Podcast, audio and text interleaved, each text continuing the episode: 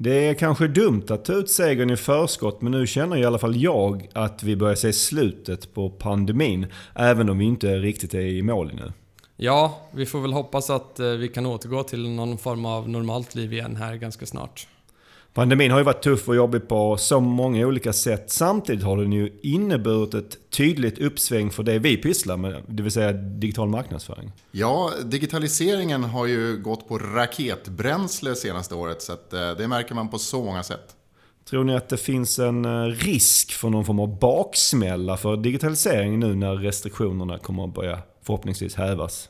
Ja, men det är lite svårt att veta, men ganska kul att spekulera i.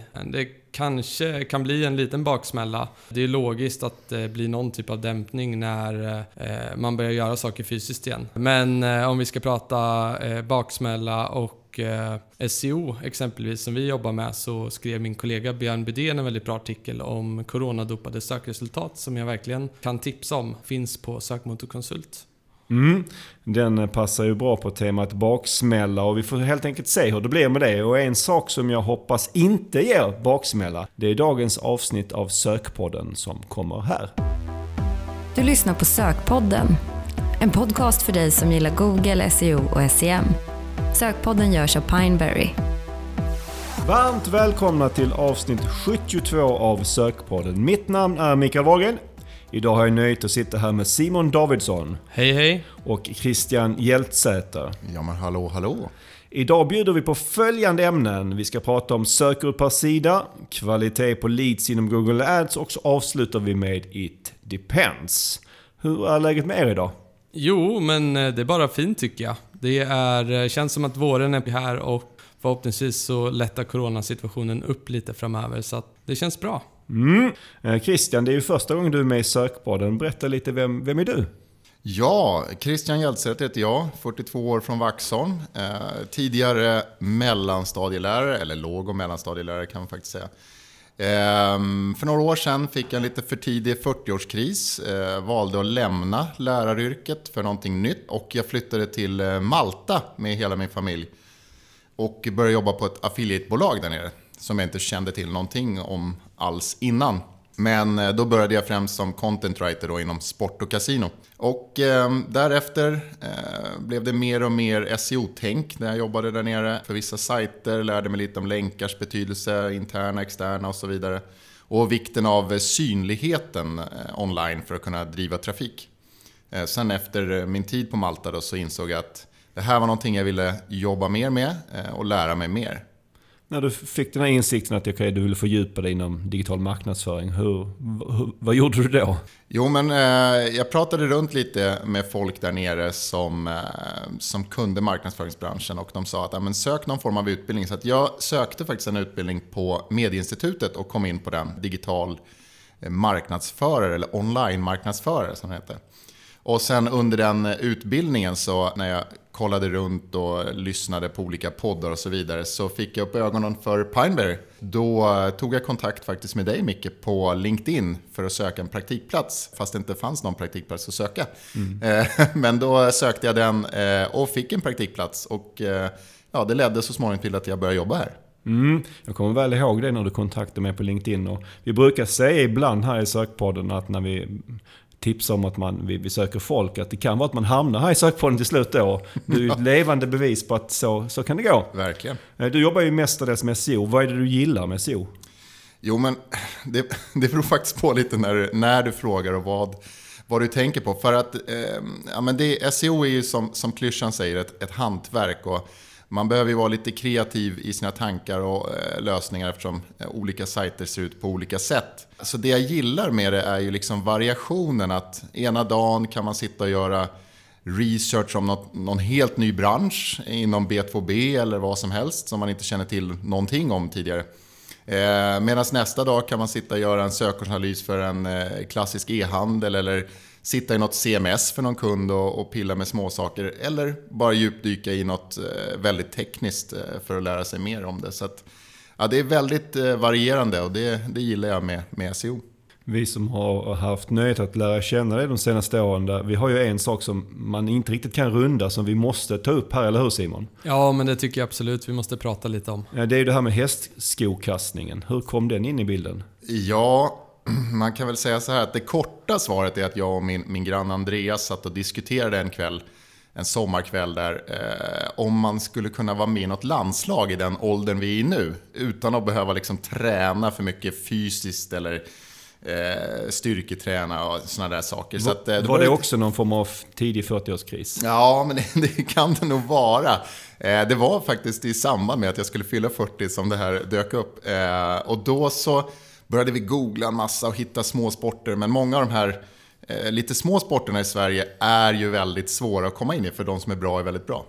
Men då hittade vi eh, Sveriges minsta landslag, hästskokastningslandslaget. De var fyra personer. Så att då tänkte vi så här, det här verkar ju vara våran sport. Eh, så vi googlade runt lite och hittade faktiskt eh, till slut till Hästskokastarförbundets hemsida. Kontaktade dem och frågade om vi fick köpa en utrustning. Och då visade det sig att det var mycket billigare att köpa utrustning om man hade en hästskokastarklubb. Eh, så då startade vi en klubb innan vi köpte utrustningen.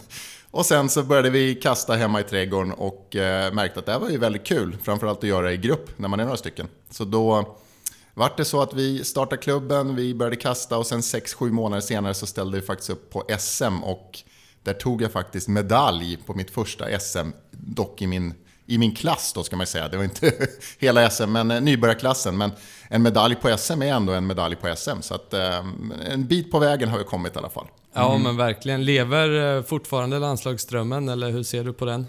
Jo, men eh, landslagsdrömmen lever ju. Tyvärr så är det ju så här nu att det, det finns inget VM just nu. Men eh, det är ju så att vi funderar ju på att starta ett VM. Och då har jag en, en baktanke där att även om jag inte blir tillräckligt bra för att vara landslagskastare så kanske jag kan vara förbundskapten och ta ut landslaget. Så att på något sätt kan man lösa det för att vara med i VM ändå. Ja, Det låter som en utmärkt eh, plan Christian. Kul att ha med dig här idag och eh, med det så drar vi väl igång dagens eh, första ämne. Idag eh, ska vi börja att prata om sökord per sida. Och eh, detta är ju faktiskt ett ämne som har legat eh, högt upp på vår lista över framtida ämnen men som inte riktigt har eh, blivit av ännu. nej men då är det väl hög tid att vi dammar av det idag. Jo, men det är ju lika relevant idag som, som någonsin, så bättre sent än aldrig. Ja, verkligen. Och är du en trogen lyssnare av Sökpodden, vilket jag såklart hoppas att du är, då har du säkert hört mig säga att SEO inte har ändrats så vansinnigt mycket som man kan tro de senaste 15 åren. Men just det här, antal sökord per sida, där skulle jag säga att det har, det har faktiskt hänt en hel del. Ja, men det, det kan jag köpa in på och det hänger ju mycket ihop med att Google blir bättre och bättre eh, på att förstå språk eh, och även på ett mer förfinat sätt kan matcha googlingar med ett innehåll. Ja, precis. För när jag, när jag började med SEO, då pratade vi som sagt, då är vi en 15 år tillbaka i tiden ungefär. Då var det inte ovanligt att man valde att ha en sida för sökordet spel online och en annan sida för det omvända sökordet, alltså online spel. Och det är ju ingen som ens skulle fundera att göra så idag. Nej, verkligen inte. Det är, det är i dagens värld väldigt extremt. Mm. Att bestämma vilka sökord som ska optimera på, på vilken sida, är det är något som jag upplever är ganska klurigt, håller ni med? Jo, men det är ju ganska svårt och pilligt. Eh, Det är nog ganska vanligt att man, man, man får en lång lista på sökord. Kanske från sin chef eller något sånt där.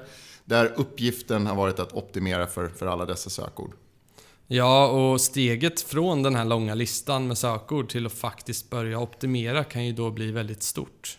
Mm. När jag gör en sökordsanalys för en kund, då lägger jag ju minst lika mycket tid på att mappa ihop vilket sökord som ska optimeras för vilken sida, som att ta fram själva listan med sökord. Ja, eh, just mappning är vanligt att man missar och utan den så har man ju i princip bara löst halva sökordsanalysen. Och nu kommer ju 10 000 kronors frågan till dig Christian. Hur många sökord ska man ha per sida? Eh, Ja, jag visste att du skulle fråga det där, eh, hur många sökord man ska ha. Om någon hade frågat mig detta för, säg 15 år sedan, då hade jag nog sagt att ett sökord per sida är en bra princip. Även om man då redan då kunde ha fler eh, sökord per sida. Eh, skulle ni säga att den principen funkar bra även idag? Det är ju en bra princip för att förstå hur saker och ting fungerar att en sida handlar om en sak och inte om flera olika saker.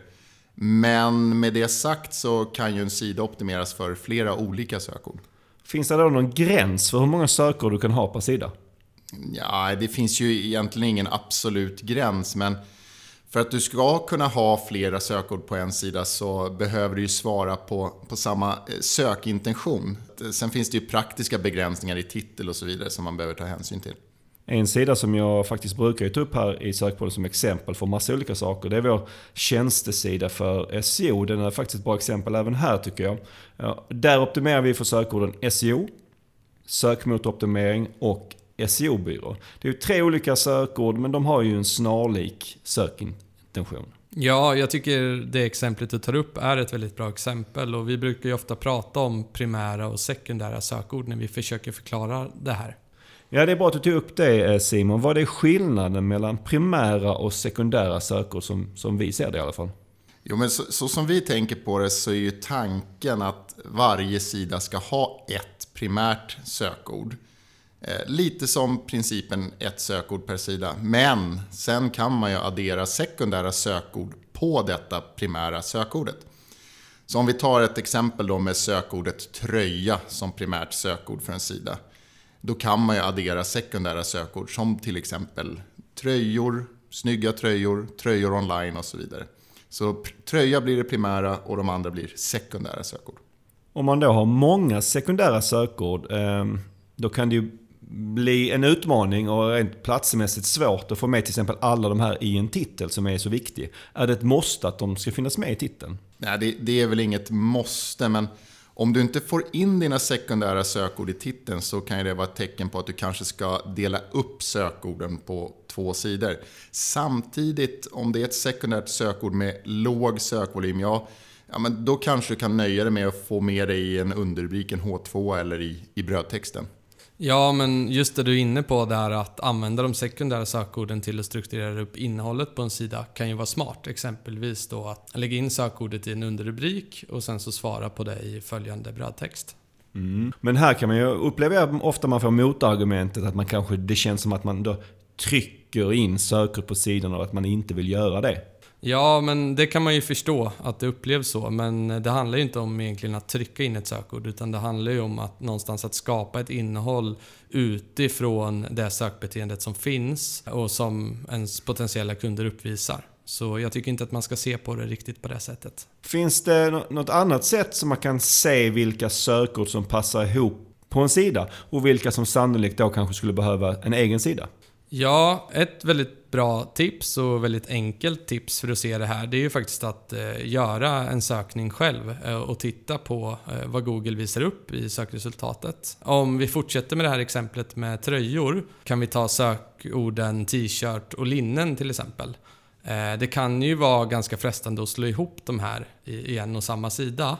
Eh, men om man gör en sökning på respektive sökord så ser man ju att Google visar upp helt olika sökresultat för t-shirt och linnen. Det är inte samma sidor som rankar och de kommunicerar inte på samma sätt. Så eh, eh den insikten får man ju faktiskt genom att göra den här sökningen. Och eh, genom att göra den så kan man förstå att okej, okay, vi måste faktiskt ha två olika sidor för de här två sökorden. Just det exemplet är ganska vanligt att man ser att e-handlare gör, att de liksom slår ihop två kategorier till en. Ja, så fort jag ser ett och-tecken i en kategori på en e-handel så blir det lite, för mig i alla fall, av ett varningstecken. Att, eh, för det är ganska ofta i alla fall som sökintentionen är lite olika på det man försöker slå ihop. Men, men varför gör man det som e-handlare? Jag tror att det handlar mycket om att man inte vill ha kanske för många kategorier. Det skulle ju kunna vara så att man kanske inte har så många produkter i en kategori och genom att slå ihop eh, eh vissa kategorier som är närliggande så kan man få sitt utbud att, att se lite bredare ut genom att ha fler produkter i den kategorin.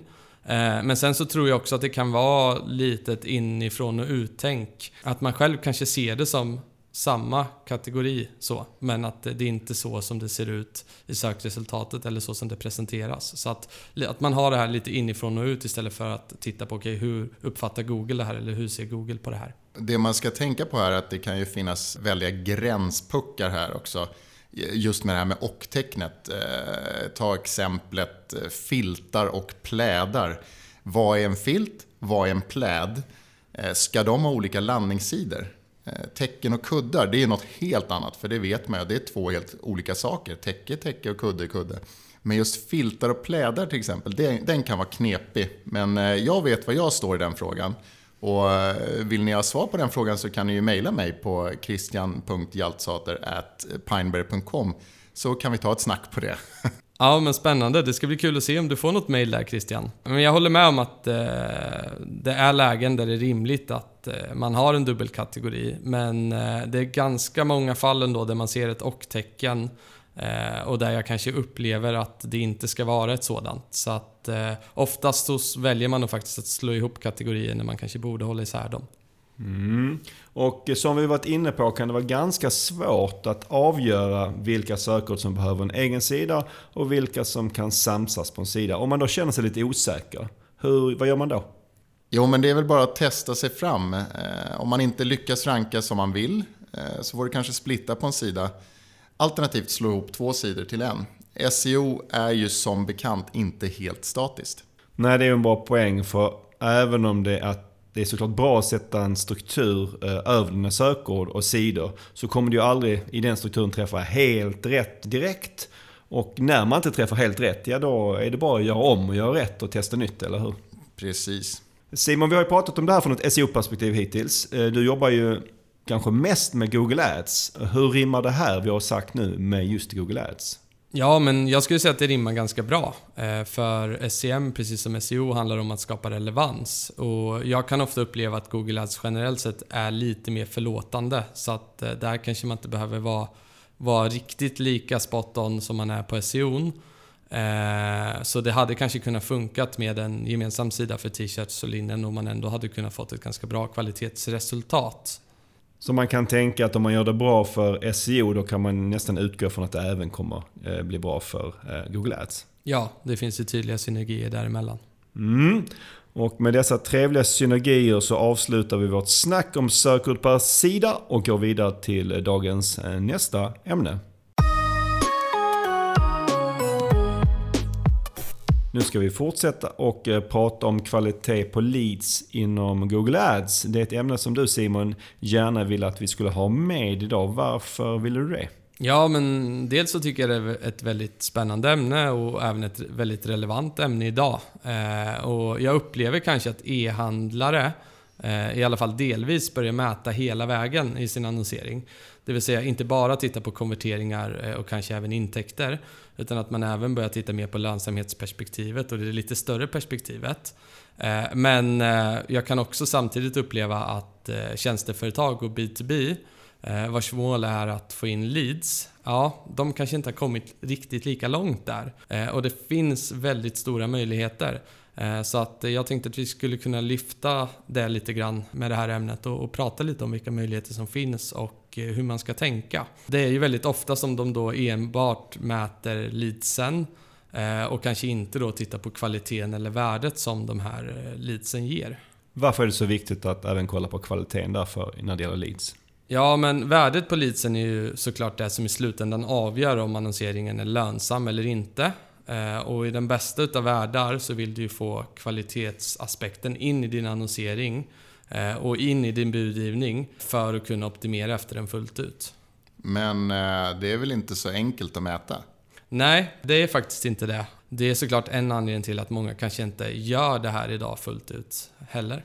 Men behöver det vara så svårt att mäta kvalitet? Nej, alltså vissa delar kan ju vara kanske lite tekniskt svårare att förstå eller implementera. Eh, men jag tycker att tankesättet bör kunna finnas där och tankesättet är egentligen inte så svårt att ta åt sig. Eh, så om vi ser det lite som en process för att kvalitetssäkra sina leads så skulle vi kunna dela in det här i, i tre steg. Mm, vilket steg? Var bör man då? Ja, och det första steget handlar om att samla insikter. Eh, Du behöver ju börja med att samla insikter och det behöver inte vara egentligen så avancerat att, att göra det här. Vad är det då man ska samla insikter kring? Eh, det kanske är lite olika från fall till fall vad som är relevant. Ett väldigt bra exempel på det eh, kretsar kring dina mätpunkter, det vill säga hur du får in dina leads. Idag så är det ju väldigt vanligt kanske att man som företag har eh, mätpunkter som är telefonsamtal, det är chattförfrågningar och det är offertförfrågningar eller Eh, kontaktformulär som man mäter. Och då vill man ju väldigt gärna veta hur de här olika mätpunkterna skiljer sig i kvalitet eh, från varandra. Det vill säga, är det lika mycket värt att få in ett telefonsamtal som det är att få in ett ifyllt kontaktformulär? Och då tänker jag ju både på då konverteringsgraden eh, till ett lead såklart, men det jag faktiskt pratar om här är ju då konverteringsgrad till faktisk kund. Mm. Och här kan jag faktiskt ta ett exempel från oss själva. För för en massa år sedan så var vår eh, konverteringspunkter då, eh, som du nämnde här, det var telefon, det var vårt offertformulär och det var vårt eh, kontaktformulär. Det, det, är väl ganska vanligt att det är just de eh, konverteringspunkterna som man använder som tjänsteföretag. Mm. Absolut, så är det. Och, och den insikten vi kom fram då till för ett antal år sedan var att kvaliteten på kontaktformuläret var sämre än för de andra två. Och det kanske man inte behövde vara en stjärnforskare för att komma fram till. För att på kontaktformuläret får, får vi in liksom massa typer av kontakter. Inte bara de som vill bli kunder hos oss. Ja, och hur löste du det sen? Tog du eh, bort det som konverteringspunkt? Som vi pratat om ganska ofta här i sökpodden så vill man egentligen inte om man är ett B2B-företag så vill man gärna kunna föda Google Ads med så bra och så många konverteringar som möjligt. Så jag vill ju inte ta bort dem bra. Så vi gjorde en, liksom en variant där man fick välja varför man skulle kontakta oss först. Och då gjorde vi så att när, om man valde att man var intresserad av att bli kund hos oss, ja de förfrågningarna räknar vi. Men alla andra räknar vi bort. Så vi, vi hittade en lösning för att liksom säkerställa att vi fick in, vi mätte på rätt kvalitet. Ja, men det är en väldigt bra lösning tycker jag. Precis som du är inne på så vill man ju gärna undvika att exkludera data för att man, man kanske har svårt som det är att få in tillräckligt mycket bra mätpunkter. Eh, så ett väldigt bra sätt att lösa det på helt enkelt. Eh, en annan insikt eh, som ofta är bra att komma fram till, tycker jag, är skillnaden på ens olika tjänster. För som B2B-företag så kanske man erbjuder väldigt olika tjänster. Det är inte säkert att lönsamheten på de här tjänsterna för en som bolag Eh, är densamma, utan den kanske skiljer sig åt väldigt mycket. En viktig del man måste sätta sig och göra är att eh, förstå hur lönsamma ens olika tjänster är eh, och, och titta på om konverteringen mellan ett lead till en kund skiljer sig åt inom de olika tjänsterna. Om du exempelvis är en städfirma så är ju sannolikt också ett lifetime value på en kund där du gör en veckostädning mycket, mycket högre eh, än på exempelvis flyttstädning eh, som ju bara sker en gång. Eh, så där eh, är väl ett tydligt exempel på där skillnaden kan bli väldigt stor både i värde och i lönsamhet för dig som bolag. Mm. Det är väldigt lätt hänt upplever jag som B2B att man stoppar alla leads oavsett konverteringspunkt och oavsett vilken typ av tjänst det är. I samma låda så drar man alla över en kam. Ja men exakt och det är lite där vi vill undvika här för vi vill ju kunna göra vår annonsering ännu mer träffsäker eh, utifrån lönsamhetsperspektivet och faktiskt börja eh, segmentera ut de här olika tjänsterna och hur vi styr annonseringen emot de här. Kan man inte göra skillnad på olika leadkällor eh, eller lönsamhet på olika produkter eller att man förstår skillnaden eh, i lifetime value exempelvis. Då tycker jag att då bör man ju börja där. Det är viktigt att påpeka att det här gäller ju inte bara Google Ads utan eh, det här behöver man ju göra oavsett vilken marknadsaktivitet man tar sig an. För det här är ju någonstans avgörande för att man ska lyckas med sin marknadsföring och sina marknadsaktiviteter på ett bredare plan. Så här långt så, så blir det viktigt oavsett eh, vilken marknadsföringskanal man jobbar med. Eh, bra poäng där Simon. Men säg nu att man har dragit en, en massa kloka insikter kring det här och Google Ads. Vad blir då nästa steg? För du pratar om att det var tre steg. Ja, exakt. Eh, steg två då blir ju, eh, om vi börjar prata lite mer specifikt Google Ads här, eh, så gäller det ju att börja agera på de här insikterna som man har tagit fram.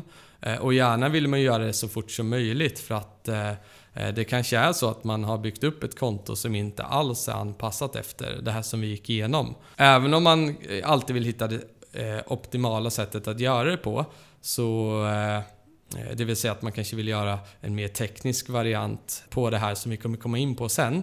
Eh, så kan ju ett bra första steg eh, vara att sätta sig och, titta på okay, vad kan jag göra här och nu i kontot lite mer manuellt som kan ge väldigt stor effekt på det här resultatet. Att man bör börja där helt enkelt och, och titta på vad kan jag manuellt göra här och nu i mitt konto för att anpassa min annonsering efter de här insikterna jag tagit fram.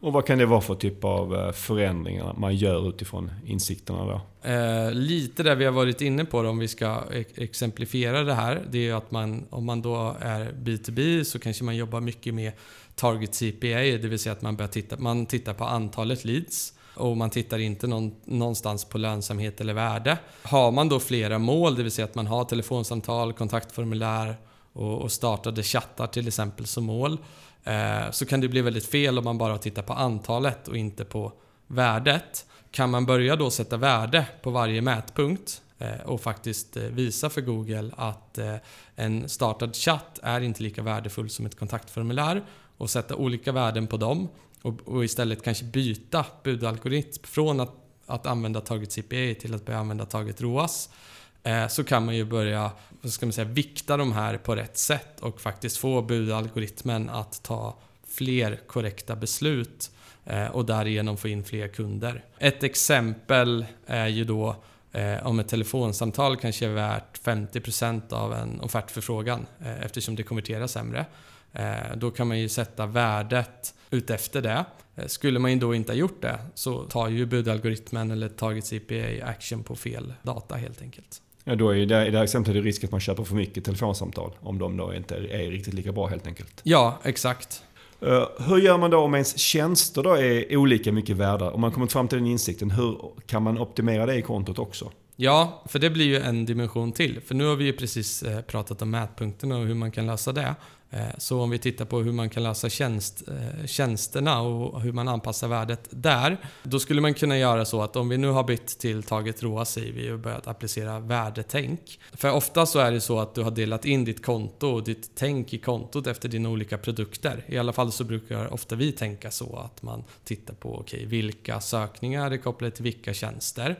Och kan man börja segmentera in dem Eh, eller segmentera in sitt konto helt enkelt och sina kampanjer i kontot efter sina tjänster så kan man ju också sätta olika målsättningar. Så då kan man ju säga att en Target ROAS på den här typen av kampanjer som handlar om hemstädning ska ha det här ROAS-målet och eh, på flyttstädning så ska vi jobba mot det här ROAS-målet. Så att man, och det kan man ju göra genom att exempelvis använda portföljstrategier i Google Ads för att åstadkomma det här. Men här känns det på något sätt som att det kommer komma ett men, eller vad säger du Simon? Ja, exakt. Det finns alltid ett men med när vi, när vi pratar, känns mm. det som. För som alltid när vi, när vi pratar om den här typen av saker så blir ju datamängden väldigt avgörande. Det gäller ju någonstans att man har tillräckligt med data för att kunna börja segmentera ner sitt konto så här. Så att eh, har man väldigt få, eh, eller få datapunkter att jobba med eh, redan som det är så, eh, så blir det ju mer utmanande att börja göra den här segmenteringen. Mm. Och det är väl här det tredje steget kommer in? Ja, exakt. För är det så att man ändå har väldigt mycket datapunkter, då kanske det finns eh, bra möjligheten att börja automatisera det här eh, ännu lite mer. Så steg tre blir ju helt enkelt att automatisera det här i så stor utsträckning som man kan. Det låter ju väldigt, väldigt bra, men, men hur gör man det då? Ja, eh, och här börjar det ju bli lite mer tekniskt komplext kan man väl säga. För här handlar det ju om att börja bygga en koppling eller en brygga mellan Google Ads då och ditt CRM. Det man vill här är ju alltså att man vill få in data från Google Ads in i CRMet eh, i samband med att man skickar in ett kontaktformulär till exempel. Och sen så vill man ju kunna skicka tillbaka data från sitt CRM som helt enkelt eh, säger om det här blev en kund eller inte. Eh, och eh, vilket värde då som den här kunden gav tillbaka. Och det här vill man ju sen då kunna agera på i Google Ads. Hur gör man detta rent, rent praktiskt? Då kan man använda sig av något som heter Google Ads Offline Conversions. Jag tror när de flesta tänker offline conversions så tänker man ju oftast på fysiska butiker och restauranger. Men användningsområdet för den här funktionaliteten är ju ganska mycket större än så. Ja, precis. Google Ads offline conversions är minst lika mycket till för att kunna spåra kvalitet på leads som att spåra exempelvis butiksförsäljning. Men detta är ju som sagt ganska tekniskt komplicerat. eh, Men eh, förenklat Simon, hur skulle du beskriva att det fungerar? Ja, men lite där som jag var inne på. Eh, så för att kunna få in datan från Google Ads till ditt CRM eh, så behöver du ju bygga en funktion då eh, där du fångar upp den här G-Clid-parametern. Och det finns bra guider till hur, hur man gör det här, så jag tänker vi går inte in på det här och nu. Och för er som lyssnade på vårt förra avsnitt, vilket jag hoppas då är i princip alla va? Eh, där pratar vi om tracking templates och eh, för det här G-kliddet som du nämnde, det berättar egentligen för ditt CRM det är bara att det här kommer från Google Ads. Men vill du ha med dig ännu mer information in i CRMet, då kan man ju använda sig av de här tracking templatesen. Ja, exakt. Eh, och sen när du väl har fått in då den här informationen i ditt CRM så kan du efter ett tag, när du vet om det här leadet blivit en kund eh, och vilket värde eh, som den här kunden har för dig, så kan du ladda upp det här då tillbaks till Google Ads igen. Och i och med att du då laddar upp värdet ihop med G-klidet så kan ju Google koppla ihop det här exakt med vilken googling det var som, som gav det här värdet. Och då kan du ju feeda det här tillbaka till budalgoritmerna som förhoppningsvis tar ännu bättre beslut åt dig längre fram. Men då laddar man upp listan av kunder manuellt eller? Ja, men man kan göra det. Men eh, ett sätt kan ju vara att eh, generera ett flöde i exempelvis ett XML-format eh, från ditt CRM då. Eh, där du har med G-Clid. Eh, och sen så kan man ju då schemalägga i Google Ads en hämtning. Så att man måste ju ha en schemaläggning på exporten och på hämtningen. Så det är ett konkret sätt att göra det på. Men sen så finns det ju fler sätt som involverar Google Ads API eller verktyg som Zapier till exempel för att, för att kunna använda det här. Eh, så det finns många lösningar tekniskt för det, men det jag nämnde var ett sätt att göra det på. Mm. Är det ett något som du tycker att alla B2B och tjänsteföretag ska pyssla med? Ja, men jag tycker absolut man ska göra steg ett och ju även steg två. Men att ta det här tredje steget, som sagt, eh, för att det ska vara kanske lönt att göra det så kräver det ju ändå eh, lite mer data. Har man exempelvis ja, men tre, fem eh, konverteringar, alltså tre nya kunder per månad. Ja, då blir ju li- ganska lite slutsatser eh, att kunna dra. Så då kanske det faktiskt inte är värt att, att göra implementeringen. Men eh, steg ett och steg två skulle jag säga att det alltid är värt att se över och titta på. Och eh, med det så rundar vi av vårt snack om kvalitet på leads inom Google Ads och går raskt vidare till eh, dagens sista ämne. Idag ska vi eh, avsluta med eh, det stående skämtet kanske att alla SEO-frågor besvaras med svaret “It depends”. Ja, och vårt första ämne där som vi pratade om idag eh, med antal sökord per sida, det är väl lite så också va? Ja, jag har inte tänkt... Alltså när du säger det så, så finns det en It Depends eh, del även där. Men jag kommer nog ta upp några andra exempel här som vi tycker är ännu mer It Depends-aktiga. Men inledningsvis Christian så nämnde du att en av anledningarna till att du gillar just SEO, det är det här att det inte alltid finns ett givet svar. Jo, men, men så är det ju. Och, ehm, ja, för att göra det tydligt. Jag gillar ju liknelser. Så jag ska göra en liten liknelse för att göra det tydligt. Och vi kan ta exemplet nu att om jag är en kock och ska laga världens bästa potatisgratäng. Då vet ju alla kockar, oavsett om man är proffskock eller hemmakock, att den behöver innehålla vissa grundelement. Ja, potatis, grädde, salt, ost, kanske lite lök om man vill ha. Så det finns ju liksom ett grundrecept. Men för att det ska bli världens bästa potatisgratäng, då är det ju väldigt många parametrar man behöver ta hänsyn till. För det finns ju liksom inget givet facit. Ingen i hela världen har just det ultimata receptet. Och precis så här är det ju med SEO. Det finns ju ett grundrecept, men sen kan man ju krydda det på lite olika sätt. Man kan tillsätta någon oväntad ingrediens och det är ju möjligt att man får ett kanonresultat. Dock så kan jag, med den erfarenheten jag har kring SEO, på förhand tala om att ja, men om du bara blandar ihop de här ingredienserna och ställer in gratängen i ugnen och inte har slagit på värmen på ugnen, ja, men då, då blir det ju ingen bra gratäng. Så liksom vissa grunder inom SEO, eh, de kan man inte bara överse och strunta i. Utan om någon frågar hur ska vi liksom förändra vår sajt så att den driver dubbelt så många leads jämfört med förra året. Då kan jag ju svara it depends. Eh, för frågar du tio olika SEO-are samma fråga, då kommer du mest troligt få tio olika svar. De kanske är snarlika varandra och påminner varandra, men mest troligt så, så, kommer de variera en hel del. Här kommer ju alltid frågan, vem är det som har det bästa svaret? Ja, det beror på vem som ska bedöma svaren. Ja, det är ju en bra och en eh, lite filosofisk liknelse där Christian. Men samtidigt är det ju ganska frustrerande för de då som får ett It Depends-svar. När man till exempel kör en SEO-utbildning och någon undrar hur lång tid tar det för mig nu att nå resultat? Och så får de tillbaka ett svar som är typ It Depends. Det är inte så jättekul kanske. Nej, jag känner igen mig jättemycket i den där situationen. Eh, men det går ju liksom i det fallet inte ge ett exakt svar som gäller i alla situationer. Ja, och där känner jag mig ibland som en lite av en slingrande politiker när man inte kan, liksom, man kan inte ge de här raka svaren alltid som förväntas. Ja, jag håller med. Jag upplever det som det också ibland. Men då, varför blir det då så här att ganska många SEO-frågor besvaras med “It depends”? Ja, men eh, det finns många aspekter på det, men två viktiga är nog att eh, det inte finns en fast manual eller facit från Google och att det samtidigt är många komplexa saker som händer samtidigt. Ja, men just det. Och algoritmerna som räknar fram det här sökresultatet då, den tar ju, tar ju liksom hänsyn till så många faktorer så det är liksom svårt att isolera en enskild sak. Så SEO handlar ju ofta om att hålla flera olika, ofta eh, motstridiga saker i huvudet samtidigt och sen kunna ge ett balanserat svar utifrån det här. Så det är inte alltid så lätt, men väldigt kul. Ja, och där kan jag verkligen hålla med dig Christian om att detta är ju för mig också charmen eh, med SEO.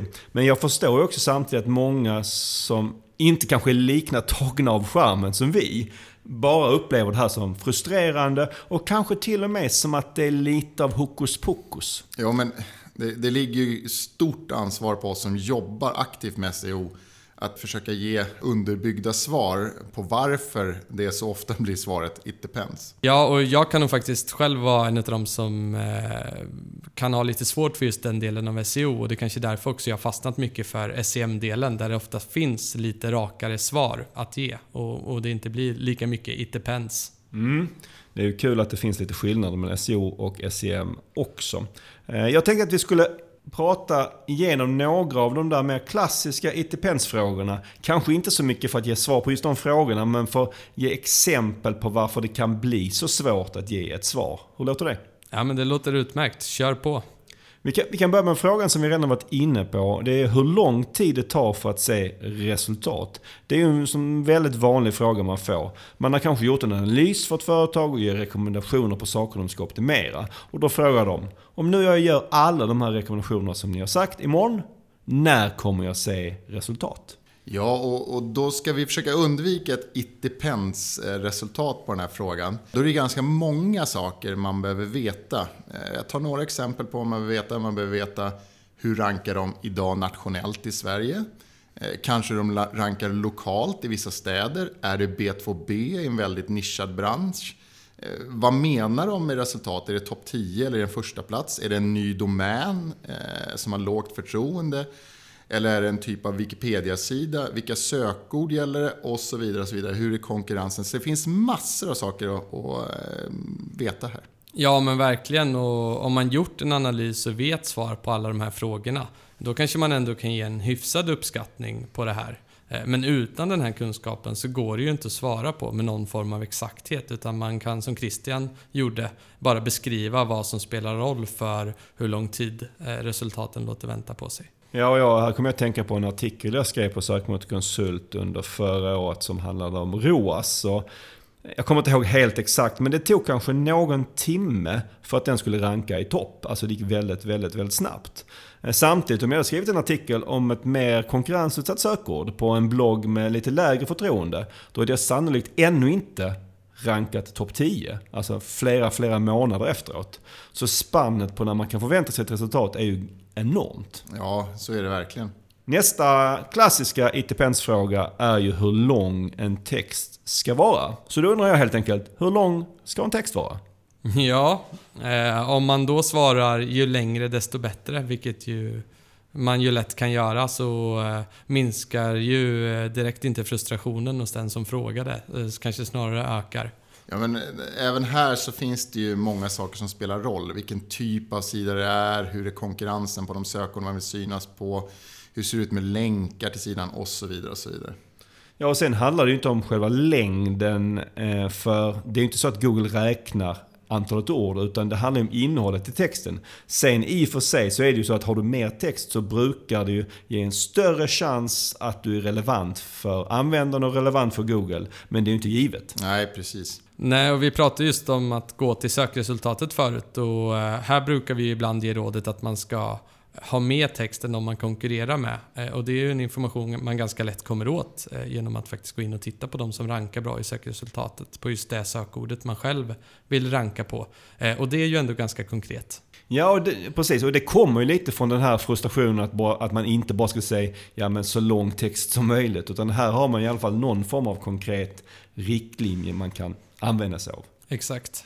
Jo, men eh, jag håller med om att det är ett bra råd. Men samtidigt så är det ju så att eh, även om du bara skaffar dig mer text än dina konkurrenter så, så kommer du inte direkt att ranka om dem liksom omedelbart. Så att, eh, det är ett bra råd och det är någonting konkret. Så det är i alla fall någonstans att börja.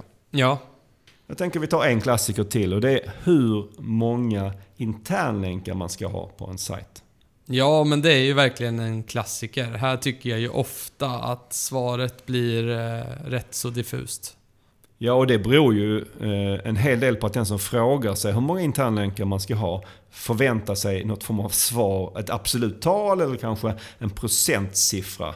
Eh, men det går inte riktigt att säga så. Nej, då, och, eh, inom just det här så finns det ju en hel del ytterligheter. Att, att inte länka till sina sidor, eh, att inte länka alls, det är ju en katastrof för då kommer Google inte hitta dem. Men eh, att istället länka till alla dina sidor, från alla sidor, gör ju att du säger att alla sidor på din sajt är lika viktiga, vilket de sällan är. Så svaret ligger ju någonstans mellan de här ytterligheterna. Ja, och jag brukar svara på den här frågan att du ska länka till den viktigaste sidan först och sen därefter till den näst viktigaste sidan och därefter till eh, de som är näst näst viktigast och så vidare och så vidare. Och detta stämmer ju rent teoretiskt men jag inser ju samtidigt att det är ju inte i närheten av ett så konkret svar som man förväntar sig. Nej, Eh, och ibland är det ju faktiskt så att man inte riktigt vet vilka som är ens viktigaste sidor. Eh, så då kan det vara väldigt svårt att ta till sig det här svaret. Men sen finns det ju andra saker som kan, kan göra det här svårt. Eh, vi tar ett exempel till då.